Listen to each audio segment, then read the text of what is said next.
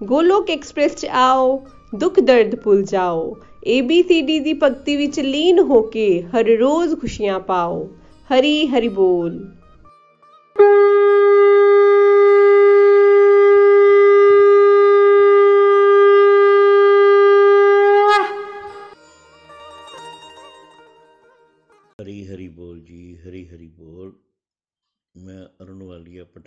ਪੰਜਾਬ ਤੋਂ ਬੋਲ ਰਿਹਾ। ਅੱਜ ਮੈਂ ਆਪਣੇ ਆਪ ਨੂੰ ਬੜਾ ਸੁਭਾਗਿਆਸ਼ਾਲੀ ਸਮਝ ਰਿਹਾ ਕਿ ਤੁਹਾਡੇ ਨਾਲ ਆਪਣੀ ਸਪਿਰਚੁਅਲ ਜਰਨੀ ਜਿਹੜੀ ਸ਼ੇਅਰ ਕਰਨ ਜਾ ਰਿਹਾ। ਮੇਰੇ ਦੋ ਬੱਚੇ ਨੇ। ਬੇਟਾ ਸ਼ਿਵਮ ਅਬਰਾਡ ਜੌਬ ਕਰਦਾ ਤੇ ਬੇਟੀ ਸ਼ਿਵਿਕਾ ਪਠਾਨਕੋਟ ਜੌਬ ਕਰਦੀ ਹੈ ਤੇ ਮੇਰੇ ਮਿਸਿਸ ਨੀਨੂ ਵਾਲੀਆ ਉਹ ਵੀ ਪਠਾਨਕੋਟ ਹੀ ਇੱਕ ਸਕੂਲ ਟੀਚਰ ਨੇ। ਮੈਂ ਇੱਕ ਬਿਜ਼ਨਸਮੈਨ ਹਾਂ। ਸਾਡੇ ਘਰ ਦੇ ਵਿੱਚ ਸ਼ੁਰੂ ਤੋਂ ਹੀ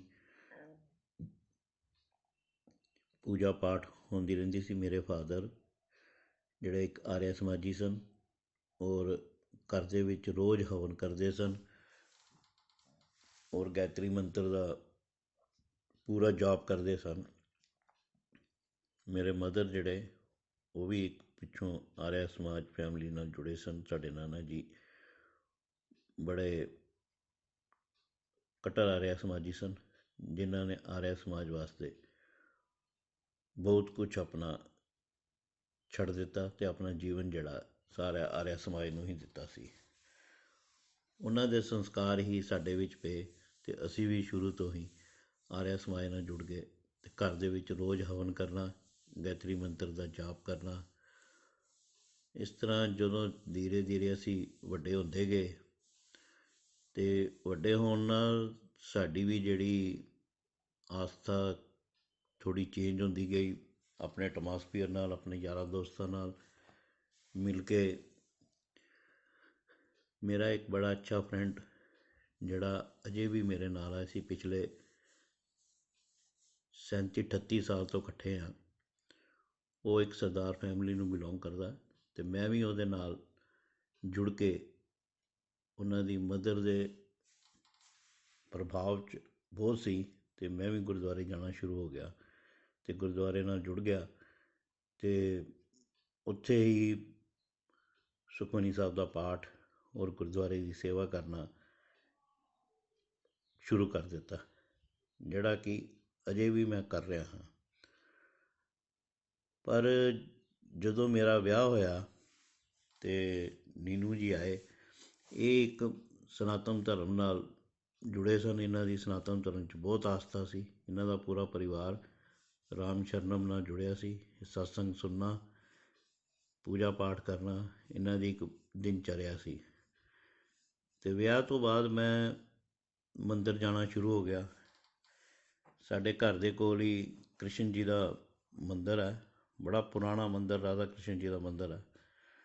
ਤੇ ਉੱਥੇ ਜਾ ਕੇ ਅਸੀਂ ਰੋਜ਼ ਸਵੇਰੇ ਉੱਠ ਕੇ ਸਾਰੇ ਮੰਦਿਰ ਦੀ ਸਫ਼ਾਈ ਕਰਨੀ, ਸ਼ਿਵ ਜੀ ਨੂੰ ਜਲ ਚੜਾਉਣਾ ਹਨੂਮਾਨ ਚਾਲੀਸਾ ਪੜ੍ਹਨੀ, ਇਹ ਸਾਰੀ ਦਿਨ ਚਰਿਆ ਮੇਰੀ ਸ਼ੁਰੂ ਹੋ ਗਈ।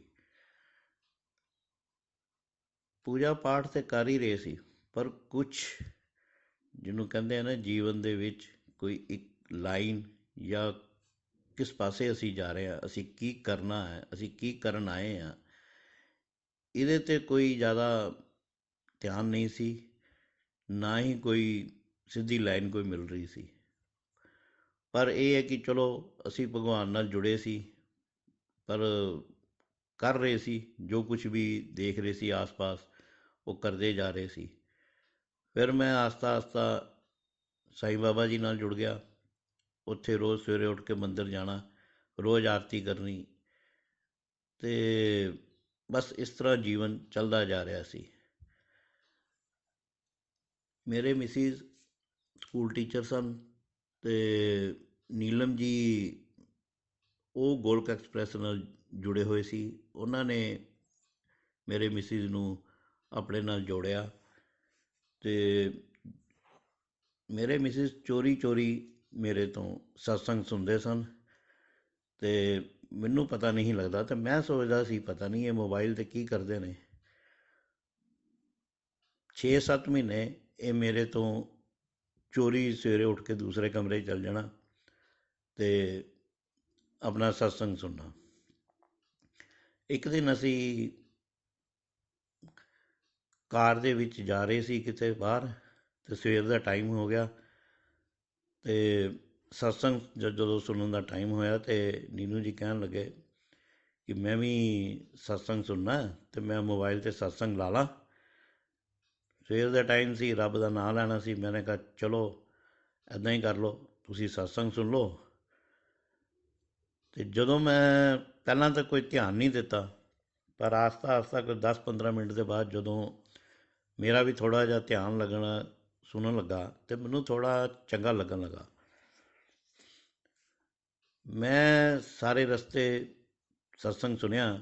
ਦੋ ਤਿੰਨ ਦਿਨ ਬਾਅਦ ਆ ਕੇ ਮੈਂ ਨੀਨੂ ਜੀ ਨੂੰ ਕਿਹਾ ਕਿ ਰੋਜ਼ ਸਵੇਰੇ ਤੇ ਮੈਂ ਵੈਸੇ ਵੀ ਉੱਠ ਹੀ ਜਾਣਾ ਸਵੇਰੇ ਉੱਠ ਕੇ ਸੈਰ ਕਰਨ ਜਾਈਦਾ ਸੀ ਸਵੇਰੇ 4 ਵਜੇ ਉੱਠ ਜਾਣਾ। ਤੇ ਮੈਂ ਕਿਹਾ, ਚਲੋ, ਤੁਸੀਂ ਸਤਸੰਗ ਸੁਣਦੇ ਹੋ, ਉੱਠ ਤੇ ਮੈਂ ਵੀ ਜਾਣਾ ਹੀ ਆ। ਤੇ ਤੁਸੀਂ ਕਿਉਂ ਨਾ ਜ਼ੋਰ ਦੀ ਆਵਾਜ਼ 'ਚ ਮੇਰੇ ਕਮਰੇ 'ਚ ਹੀ ਬੈਠ ਕੇ ਸੁਣੋ। ਸਰਦੀਆਂ ਦਾ ਟਾਈਮ ਸੀ ਤੇ ਮੈਂ ਕਿਹਾ ਬਾਹਰ ਜਾਂਦੇ ਹੋ ਤੁਸੀਂ ਤੇ ਇੱਥੇ ਹੀ ਸੁਣ ਲਓ। ਜਦੋਂ ਸੁਣਨਾ ਸ਼ੁਰੂ ਕੀਤਾ, ਆਸਤਾ ਆਸਤਾ ਆਸਤਾ ਮੈਨੂੰ ਵੀ ਬਹੁਤ ਵਧੀਆ ਲੱਗਣ ਲੱਗ ਪਿਆ ਔਰ ਬੜਾ ਵਧੀਆ ਲੱਗਣ ਲੱਗਾ ਤੇ ਮੈਂ ਕਿਹਾ ਕੋਈ ਨਹੀਂ, ਅੱਜ ਤੋਂ ਫਿਰ ਮੈਂ ਵੀ ਡੇਲੀ ਸੁਣਦਾ ਹਾਂ। ਇਸ ਤਰ੍ਹਾਂ ਮੈਂ ਵੀ 4 ਜਨਵਰੀ 2018 ਤੋਂ ਗੋਲਕ ਐਕਸਪ੍ਰੈਸ ਨਾਲ ਜੁੜ ਗਿਆ। ਸਭ ਤੋਂ ਵਧੀਆ ਗੱਲ ਤੇ ਮੈਨੂੰ ਗੋਲਕ ਐਕਸਪ੍ਰੈਸ 'ਚ ਇਹ ਲੱਗੀ ਨਾ ਕਿ ਕਿਤੇ ਜਾਣਾ ਨਹੀਂ। ਘਰ ਬੈਠ ਕੇ ਹੀ ਸਤਸੰਗ ਸੁਣਨਾ ਔਰ ਕੋਈ ਵੀ ਐਸੀ ਐਕਟੀਵਿਟੀ ਨਹੀਂ ਕਿ ਜਿਹੜੀ ਸਾਨੂੰ ਬਾਹਰ ਜਾਣਾ ਪਏ ਜਾਂ ਕੁਝ ਹੋਰ ਇਹਦੇ ਵਾਸਤੇ ਕਰਨਾ ਪਵੇ। ਗੋਲਕ ਐਕਸਪ੍ਰੈਸ ਦੇ ਵਿੱਚ ਸਾਰਿਆਂ ਨਾਲੋਂ ਵਧੀਆ ਫੀਚਰ ਇਹ ਹੀ ਹੈ ਕਿ ਇਹਦੇ ਵਿੱਚ ਫਲੈਕਸੀਬਿਲਿਟੀ ਬੜੀ ਹੈ।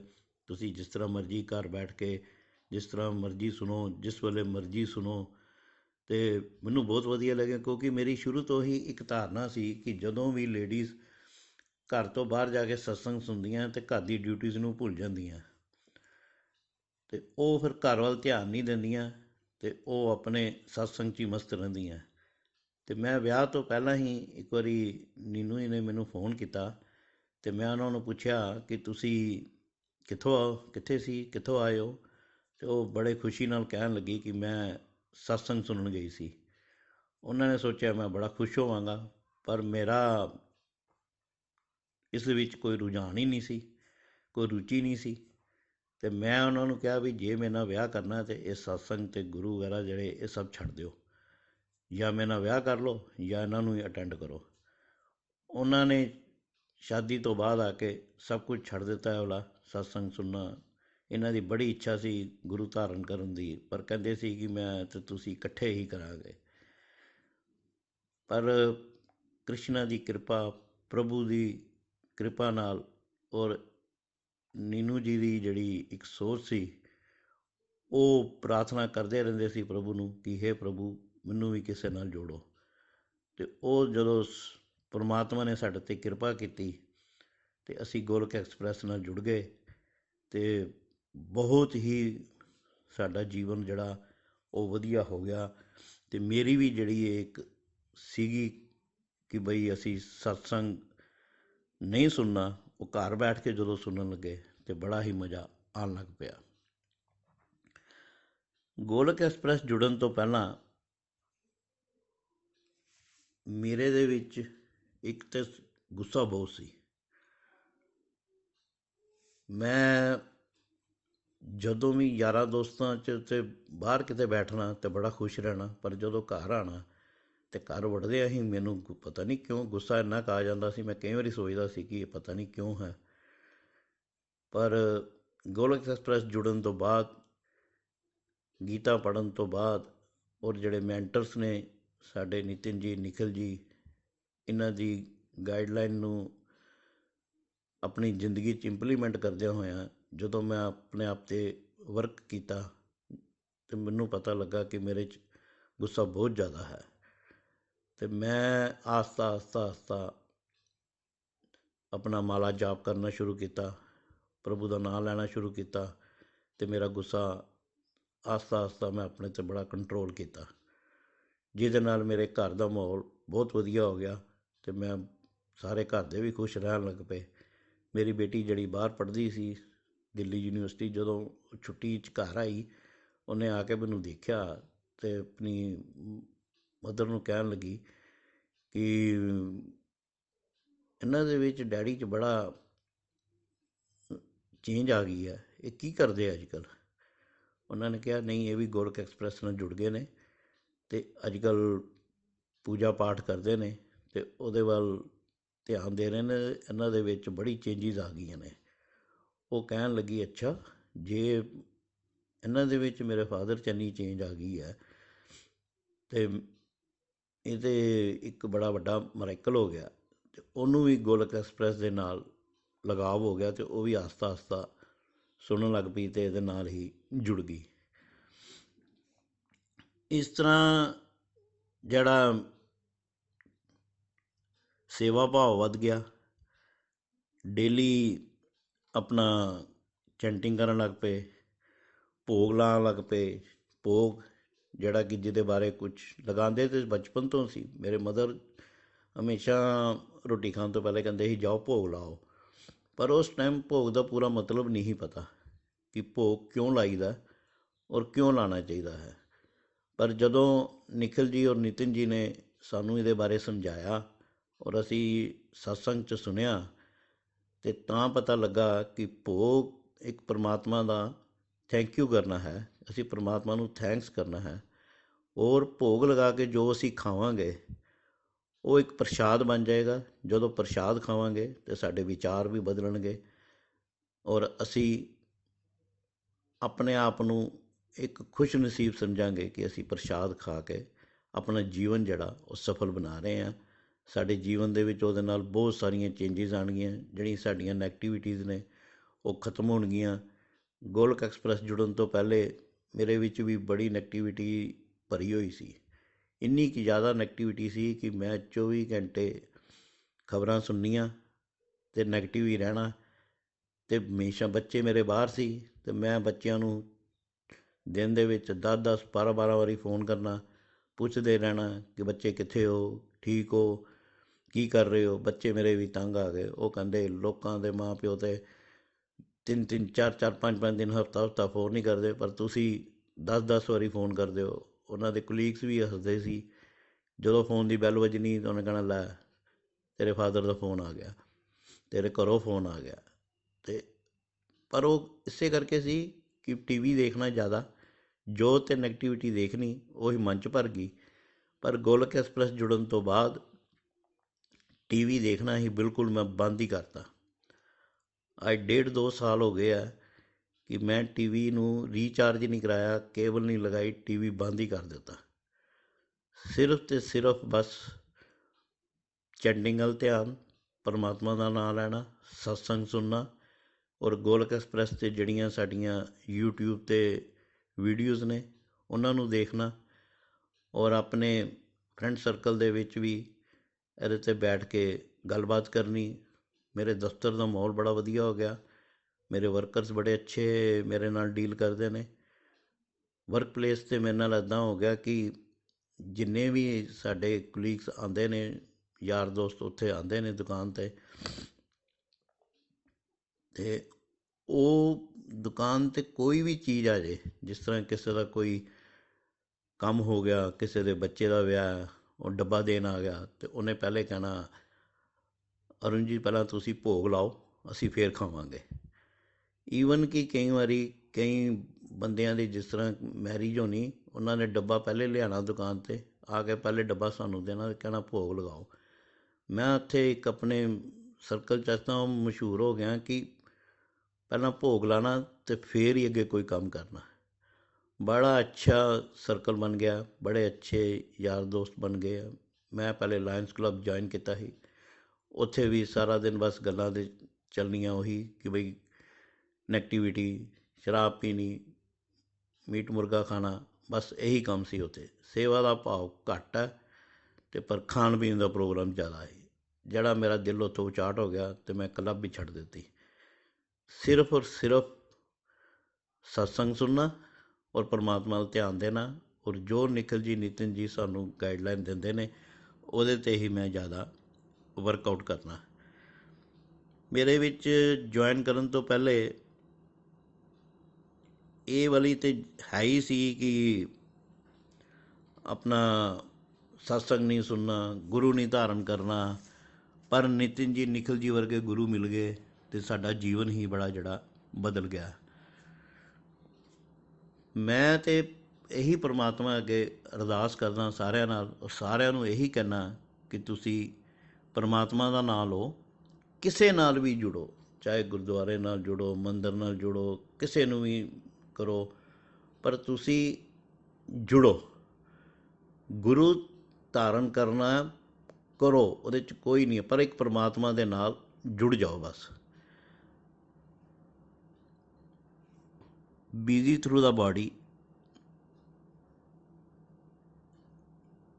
free as a soul Hari Hari बोल ना शस्त्र पर ना शास्त्र पर ना धन पर ना ही किसी युक्ति पर प्रभु मेरा तो जीवन आश्रित है केवल और केवल आपकी कृपा शक्ति पर हरे कृष्णा हरे कृष्णा कृष्णा कृष्णा हरे हरे ਮੈਂ ਇੱਕ ਤੁਹਾਡੇ ਨਾਲ ਆਪਣਾ ਇੱਕ ਡਿਵਾਈਨ ਐਕਸਪੀਰੀਅੰਸ ਸ਼ੇਅਰ ਕਰਦਾ ਕਿ ਅਸੀਂ ਸ੍ਰੀਨਗਰ ਗਏ ਸ੍ਰੀਨਗਰ ਡਲ ਝੀਲ ਦੇ ਸਾਹਮਣੇ ਅਸੀਂ ਹੋਟਲ ਤੇ ਥੱਲੇ ਗੱਡੀ ਲਾਈ ਹੋਈ ਸੀ ਤੇ ਬੱਚਿਆਂ ਨਾਲ ਸੀ ਫਰੈਂਡ ਮੇਰੇ ਨਾਲ ਸੀ। ਅਸੀਂ ਜਿਉਂ ਹੀ ਮੌਸਮ ਥੋੜਾ ਖਰਾਬ ਹੋ ਗਿਆ, ਪਰ ਅਸੀਂ ਜਿਉਂ ਹੀ ਗੱਡੀ ਦਾ ਦਰਵਾਜ਼ਾ ਖੋਲ ਕੇ ਅੰਦਰ ਵੜੇ। ਅਜੇ ਦਰਵਾਜ਼ਾ ਬੰਦ ਹੀ ਕੀਤਾ ਤੇ ਚੌਥੀ ਮੰਜ਼ਲ ਤੋਂ ਹੋਟਲ ਦਾ ਇੱਕ ਸ਼ੀਸ਼ਾ ਜਿਹੜਾ ਬੜਾ ਵੱਡਾ, ਉਹ ਟੁੱਟ ਕੇ ਸਾਡੀ ਗੱਡੀ ਦੇ ਉੱਤੇ ਪੈ ਗਿਆ। ਇੰਨੀ ਜ਼ੋਰ ਦੀ ਬਲਾਸਟ ਹੋਇਆ ਐਦਾਂ ਲੱਗਾ ਜਿੱਦਾਂ ਕੋਈ ਬੰਬ ਫਟ ਗਿਆ। ਸ੍ਰੀਨਗਰ ਦਾ ਤੁਹਾਨੂੰ ਪਤਾ ਮਾਹੌਲ ਖਰਾਬ ਹੈ ਅਸੀਂ ਵੀ ਸੋਚਿਆ ਪਤਾ ਨਹੀਂ ਕੋਈ ਸਾਡੀ ਗੱਡੀ ਤੇ ਗਰਨੇਡ ਸੁੱਟਦਾ ਪਰ ਕੋ 3-4 ਮਿੰਟ ਬਾਅਦ ਹੀ ਜਦੋਂ ਲੋਕੀ ਇਕੱਠੇ ਹੋ ਗਏ ਤੇ ਸਾਰੇ ਕਹਿਣ ਲੱਗੇ ਕਿ ਉਹ ਉੱਪਰੋਂ ਸ਼ੀਸ਼ਾ ਡਿੱਗਿਆ ਸ਼ੀਸ਼ਾ ਡਿੱਗਿਆ। ਤੁਹਾਡੇ ਤੇ ਭਗਵਾਨ ਦੀ ਬੜੀ ਕਿਰਪਾ ਹੈ ਕਿ ਤੁਸੀਂ ਸਾਰੇ ਬਚ ਗਏ।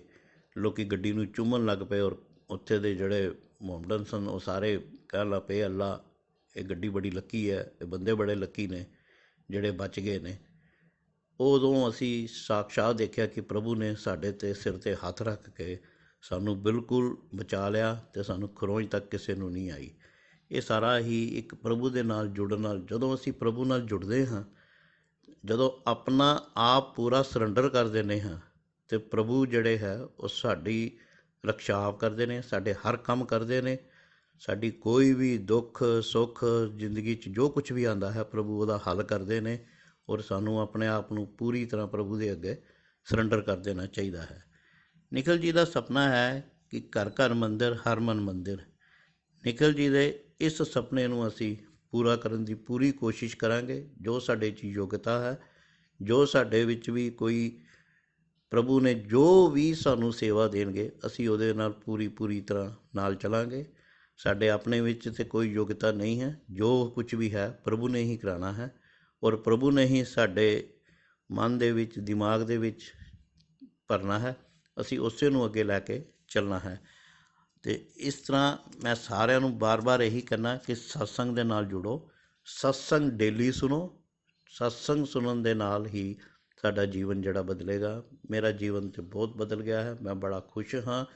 ਗੋਲਕ ਐਕਸਪ੍ਰੈਸ ਦੇ ਜੁੜਨ ਦੇ ਨਾਲ ਮੇਰਾ ਤੇ ਪੂਰਾ ਹੀ ਪਰਿਵਾਰ ਜਿਹੜਾ ਹੈ, ਉਹ ਸਾਰਾ ਹੀ ਚੇਂਜ ਹੋ ਗਿਆ ਹੈ।